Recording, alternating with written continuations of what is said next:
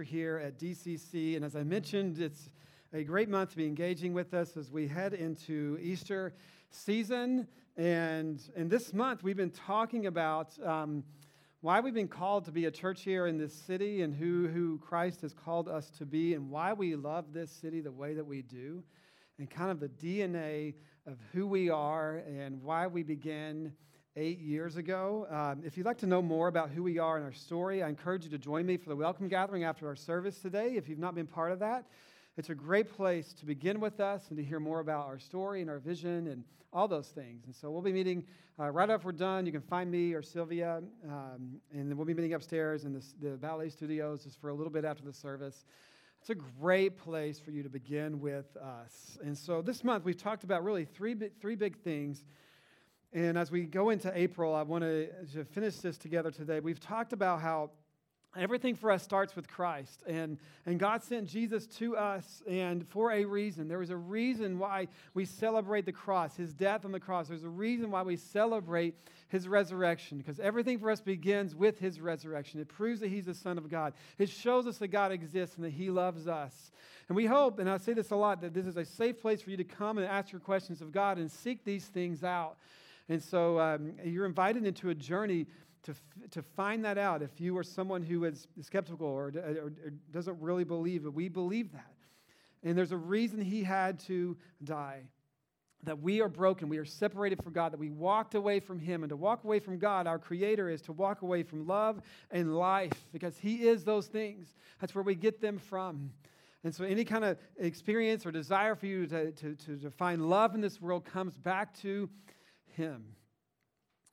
And that's a fascinating thing to research.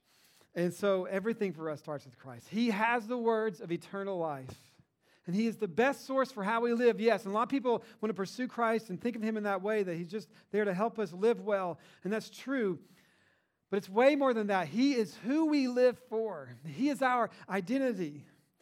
And we believe that he is what brings us true satisfaction. We find our ultimate fulfillment in him. And maybe you're here today because you've been trying different things and you do feel empty. You don't feel those connections. And I want you to encourage you to pursue that and to find him.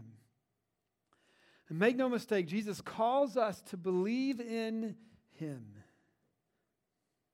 And our journey with Christ, when we become Christ followers, starts with believing in him, and then we begin by obeying. That's why we take the steps of baptism. And baptism is something he's asked us to do. And it's our first step of obedience as we trust him. And it's a picture of what he's done for us, his death in the grave, and our sins are died with him, and we are raised, washed clean and new because of what he has done. And it frees us up from the burden of sin, because we couldn't keep the rules. Only he could. And he knew that, and he came to take the punishment that we deserved. And so everything for us starts with Christ. And we believe that there's no one else, nothing else, or no one else that can bring us true satisfaction than him. And then I begin to talk about God's love for the cities. And God is kind of always on this pursuit of those who would say they are religious or follow him, and those who are far from God. And his heart is pursuing both. And we looked at the story of Jonah. If you're with us a couple weeks ago, it's on our podcast if you want to go back and listen to that. But it's on our website. But we talk about the story of Jonah. Be like, well, that's an interesting story to pursue. It's a fascinating story because it shows God's love for a huge city. And he called Jonah, who was a religious guy and believed in him, to go and to tell this city to repent, that they were doing incredible evil, and God was like, this is awful. This needs to be confronted. This is going to lead to your death. But Jonah didn't want to, because he hated them. He hated them. He's like, they're terrible people. They're awful. And he could possibly have been a little racist, but I think it's really just a prideful, religious heart. And it's a fascinating story because God was pursuing Jonah's heart, who was far from him, and needed to be corrected, and he was showing a love and a pursuit of a city. And so and Jonah didn't want to do it because he knew that God, and he said his words were is a merciful, loving, patient, compassionate God. And so we're pretty sure that Jonah wrote the story, and Jonah's exposing his terrible heart to everyone. And it shows that God is pursuing us, and what God is showing us is that to be a follower of him is to love those who are far from God. and to engage them and to pursue it. And it shows us that God loves the city. God specifically said it in the story that there's a tremendous amount of people there. And God loves the city. He's called us to it. And then last week, we looked at Luke 15, like a central passage for us here as a church family, where Jesus was confronted with, once again, people like Jonah, religious Pharisees who were kind of lording their status over everybody else. And they were complaining because Jesus was hanging out with what, they said sinners, people far from God. It's like, how could you do that? How could you eat and drink with them? And Jesus was like, well, let me tell you a story, and let me show you the heart of God. And he actually tells three stories in a row of a lost sheep, 100 sheep, one goes away. He says the shepherd leaves the 99 and goes after the lost sheep, and he finds it, puts it on his shoulders, and they throw up, they celebrate, and they call everyone to celebrate that they found this lost sheep.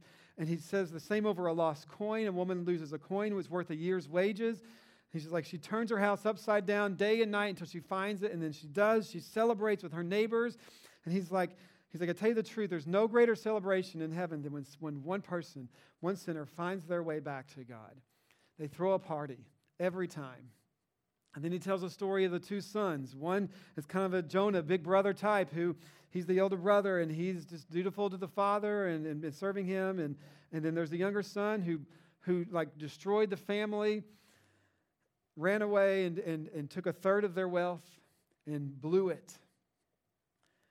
And he comes back to the father, and while the religious people have been really excited to see him punished, the father instead, in this place of condemnation, the son comes back, he welcomes them, he forgives him.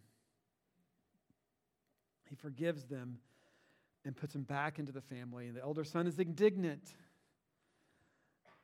It's like, how could you do that? And God is showing us this love. He's saying, if you are a follower of God, my heart is always and continually about those who are far from him. And Luke 15 is like a mission statement for us as a church here in this city. To be a Christ follower is not to be about yourself, but is about to be about this mission of helping people find their way back to God and to love them. And we hope this is a place for you, no matter who you are, to come and ask your questions of God. It's important to begin to seek him. And there's joy in this. John 4.34 says this. This is Jesus' words. And he was talking about what brings us life. And he was in this conversation about a living water and living bread. And they were all confused because they were just so literal in the world that he engaged in. And it's like, where's this bread that never ends and this water? It's like, we want it. And so then Jesus says this. He goes, my nourishment comes from doing the will of God who sent me and finishing his work. He says, you know the saying, 4 months between planting and harvest, but I say, wake up and look around. The fields are already ripe for harvest. The harvesters are paid good wages, and the fruit they harvest is people brought to eternal life. And I love this next phrase. He says, what joy awaits both the planter and the harvester alike. I don't know if you have a job where you love the process. And then you get to the end and you almost feel like, are some of you like that? Like you just, when you really get into that deep work, you just love that process. Like what joy awaits the planter and engaging, and there's a joy for he knows what's going to come. If you've ever been into gardening and you see the whole process, it's fun. We've done that with our kids, and they get so excited to learn and see things grow. It's amazing. He's like, what joy awaits both the planter and the harvester? You get to pull it out and see the fruit. And he says, and it's true. Jesus continues. He says, and it's true. And he draws the correlation. He says, I sent you to harvest where you didn't plant. Others had already done the work, and now you will get to gather the harvest.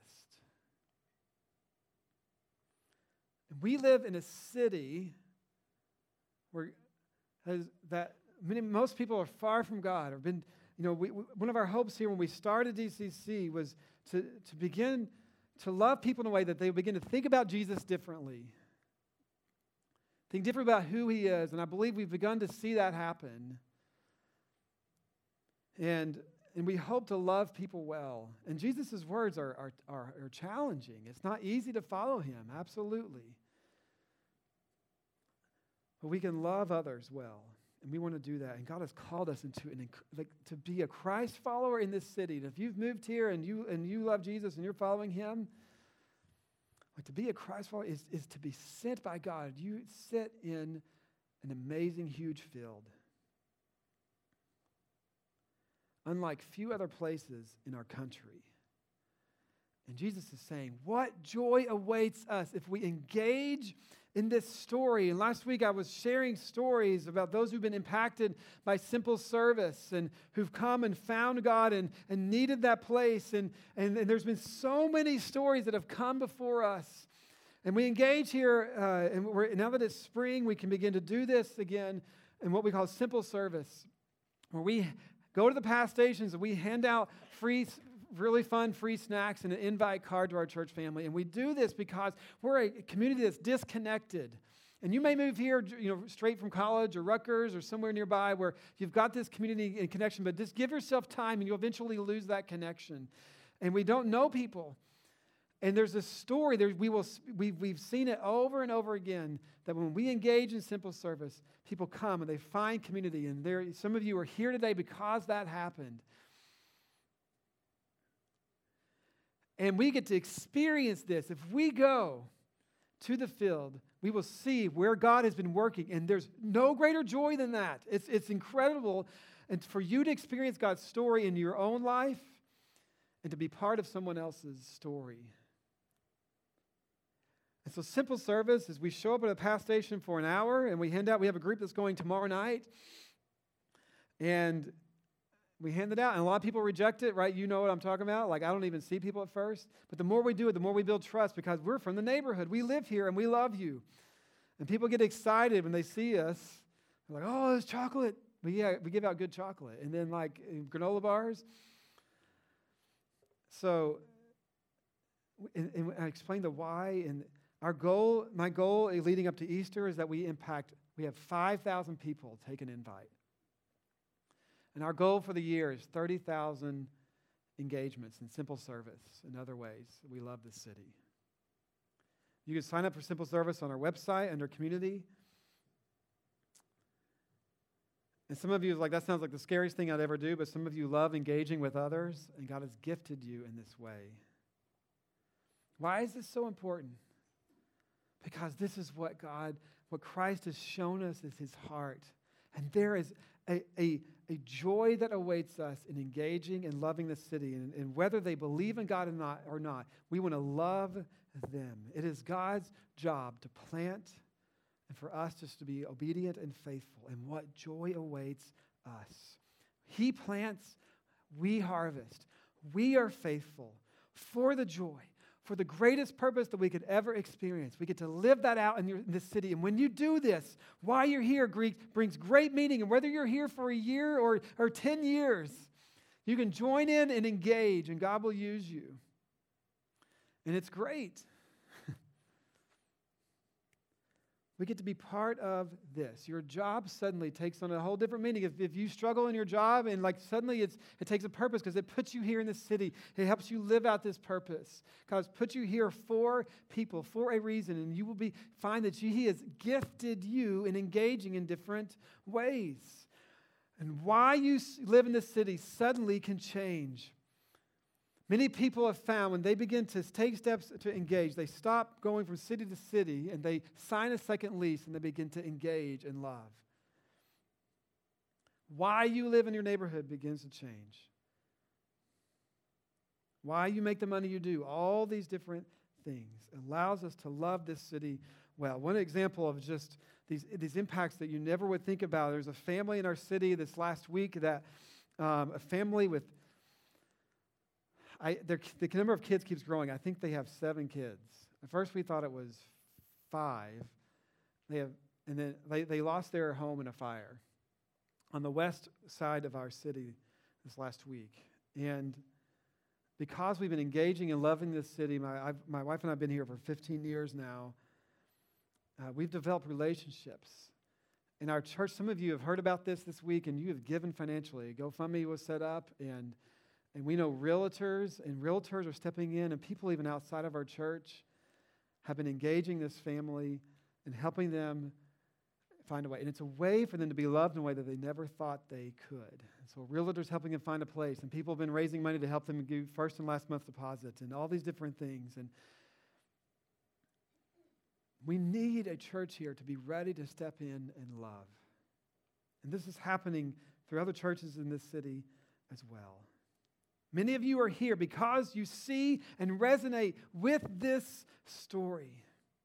And you are here, and you have your reasons of why you are here. We all do. And I just want you to tap into that desire that's inside of you. There is a desire in you to find God and to pursue Him and to experience Him and to find this meaning and connection and all these different things. And you also have a personal need and needs that you want and long to see met. And you are coming to God with this, and that is okay.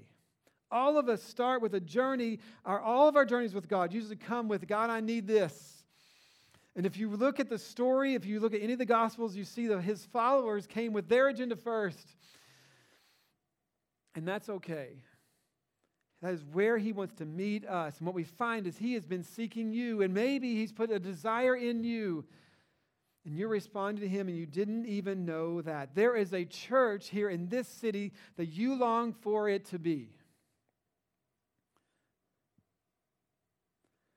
And you may be attending here, and you long for this church to be a certain thing. And you wonder why it's not this specific way. Everybody comes with an agenda. I have dreams for this church, but it's not just a bad, negative side, pessimistic agenda type of perspective. It can be absolutely okay. Some of you, you've decided you're going to try somewhere else. That's cool. Go for it. We all come with our own agenda. But there's a desire in you to see something. Maybe it's meeting others who are single, who are young, perhaps someone to date or meet. Or maybe you want to be around other families, those with kids, or there's a parental engagement that you need to understand and to grow in community. You need a community to gather around. Maybe you long to see a better pastor on Sundays, a better speaker, a band, a lot of musicians. Like you have a desire to see something. Maybe there's something in you a question that you long to see answered, a burden, a hurt.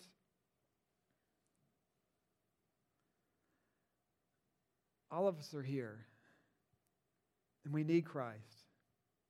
I want to share with you a secret. All of that will not happen because of me. It won't happen because of me. I'm learning this.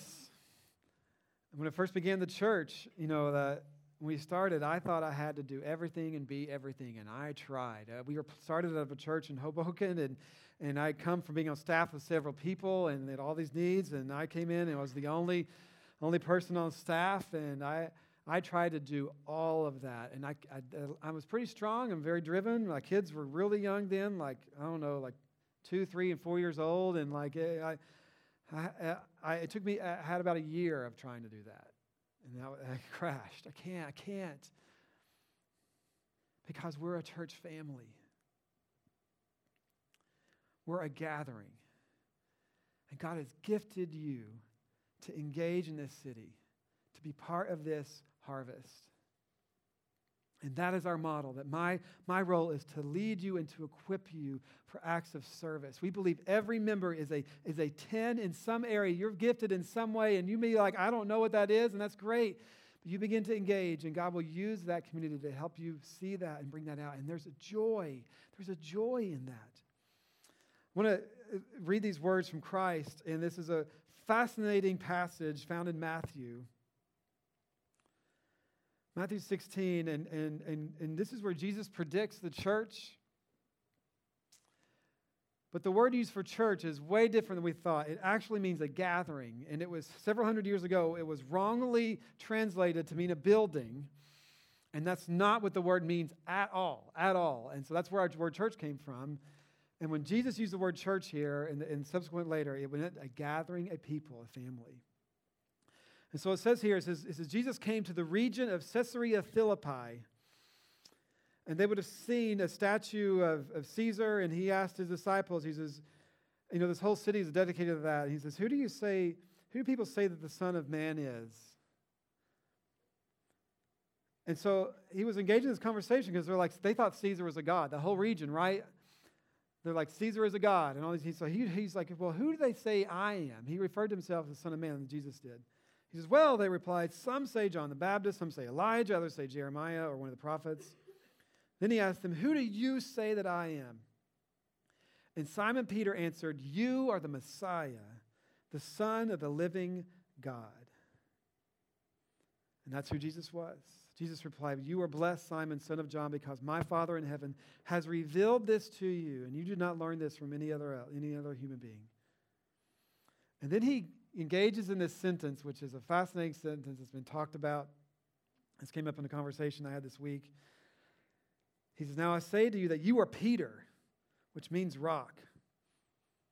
And this is the funniest thing, because there's this upside-down engagement that Jesus was always doing, because Peter was anything but a rock. And I love, Jesus was always speaking to us, and this is what he's doing here. Like, he changed Peter's name from Simon to Peter. He was always casting vision on who they were going to be. He talked about who they would be, not who they were now. And it's such a picture of who we are in Christ, that we are the righteousness of God. And we like to say, well, I am this, and I am not good at this, and I am all these different things. I'm stupid, or I can't believe I did that. And God's like, no, you are the righteousness of God. And he would say these things that were completely opposite. It would be like, you are a rock. And if you know Peter, and if you've read the story, he was the ready, fire, aim person. He just was blurting things out and doing things haphazardly and stumbling over stuff.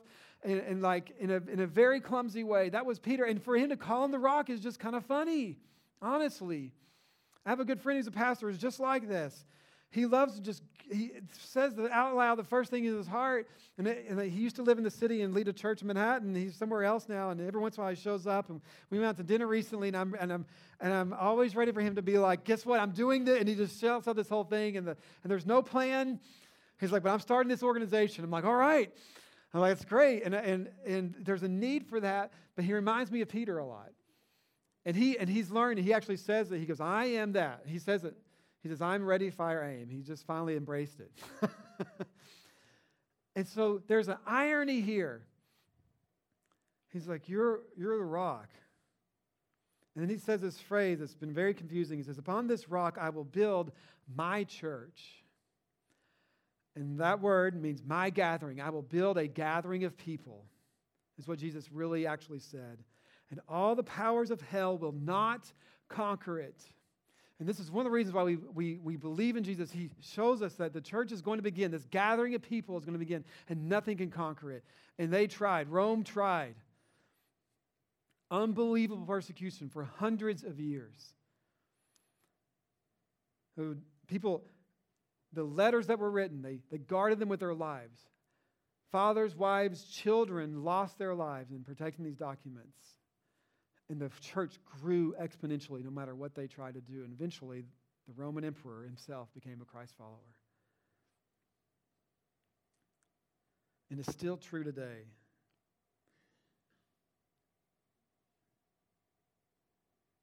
And this phrase, upon this rock... Is he building the church on Peter? Well, that's the whole beautiful thing of this, is that when Jesus rose from the grave, he gave us the temple, went from being a temple to the temple being in us, that God lives in us, his Holy Spirit. He gives his Holy Spirit in us to live.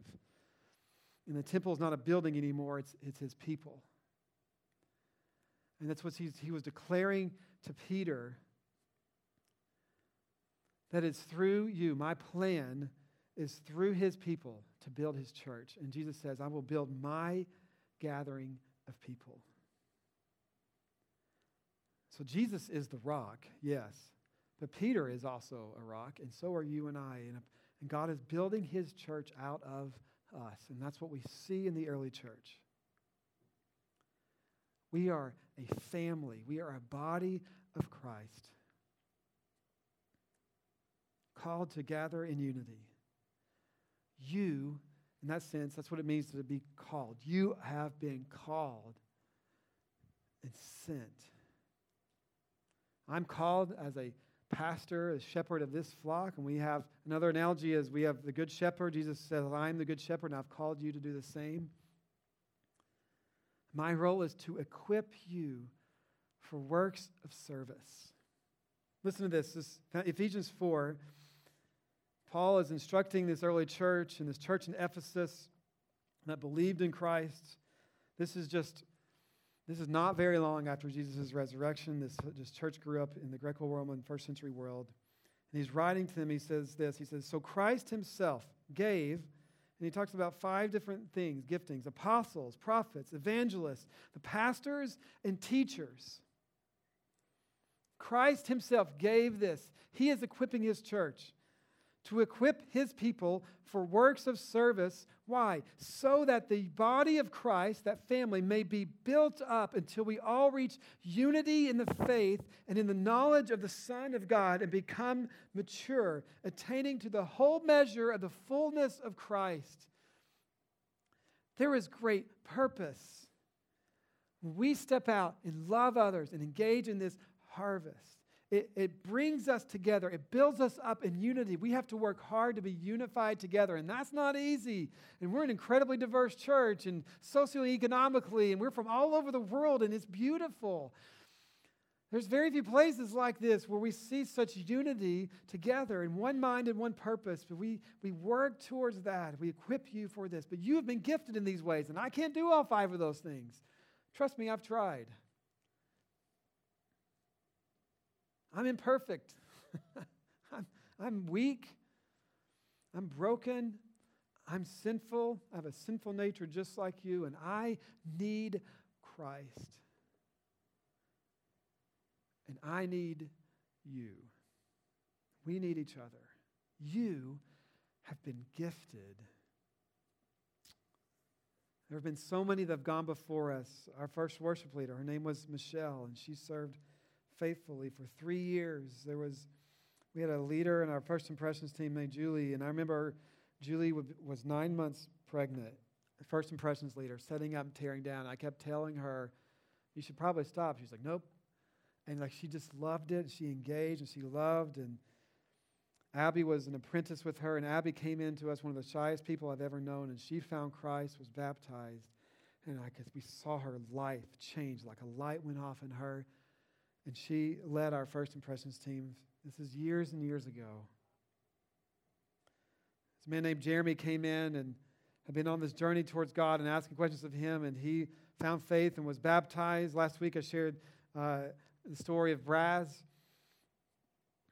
Their lives were changed and experiencing Christ in a new way. They've a freedom to engage God, and there's many of you have been part of his life and engaging, and there's been so many leaders that have gone on before us. There's Allie and Sean, who just moved to L.A. last year. And, Sylvia's up here leading with us, her and her husband Jason. And I'm sorry to point you guys out, but they've been faithfully serving for years and engaging with us. And it's just hundreds of people laid a foundation.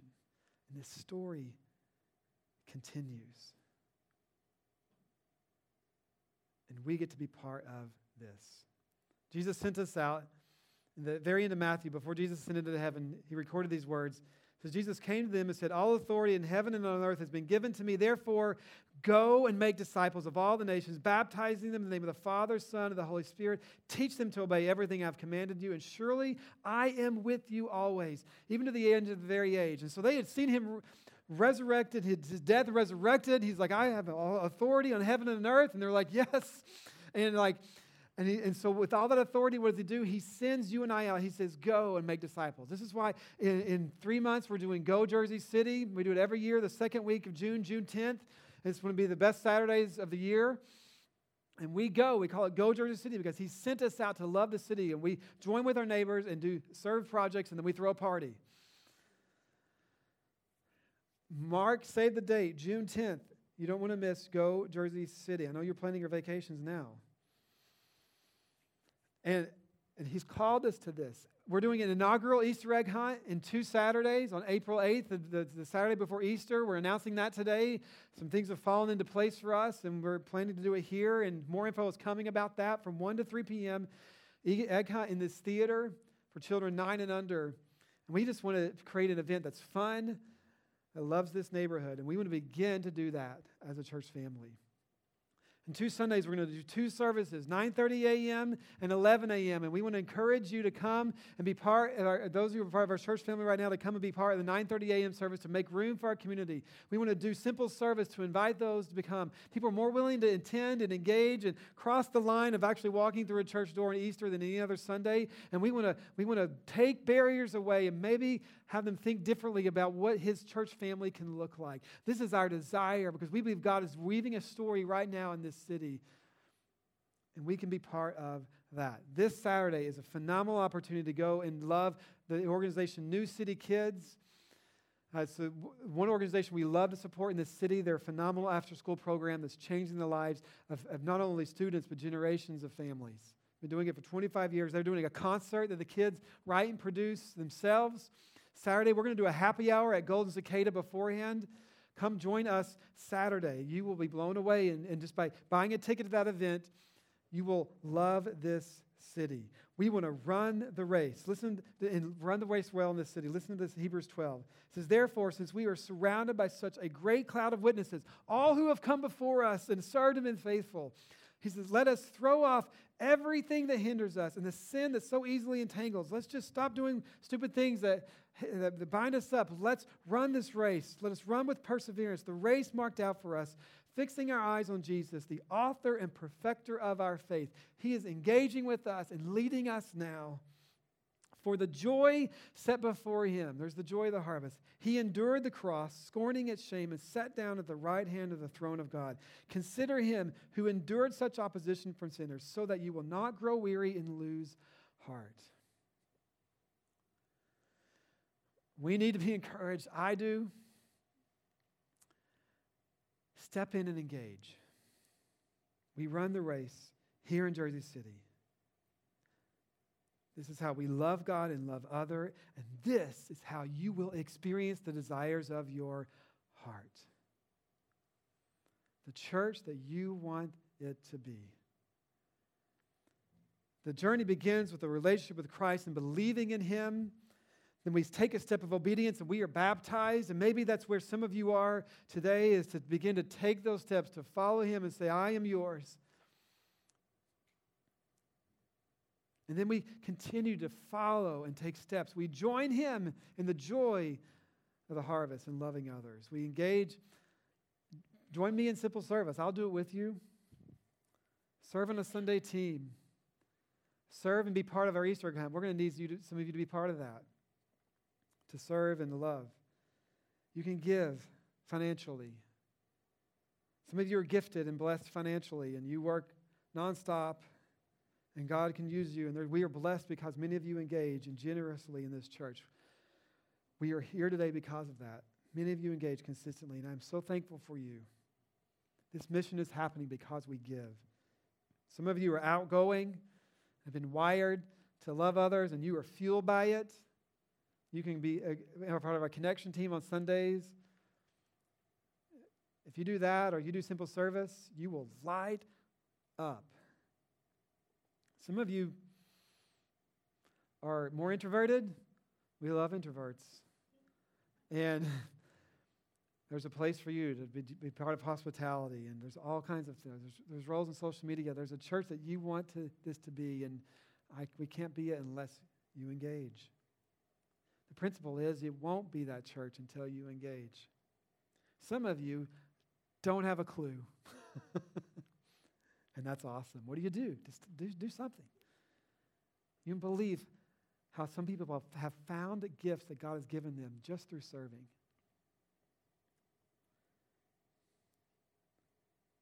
If you're on a journey towards God, take a step of faith towards him. Come and ask your questions on your timeline.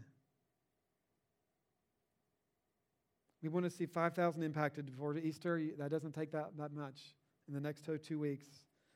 You long There's something in you. You long for what this church could be.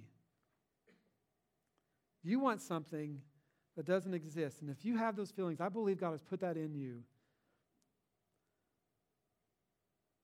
There's a positive side of that and a selfish side of that. Just be careful. It's selfish if you want me to do it for you. I can't. I'm not that gifted. You don't want me to do that. But maybe when it's you that does it, it's faith. Now, we can't decide the outcome. You might find that God puts you in a completely different place. We don't worry about the outcome. We just are obedient and faithful.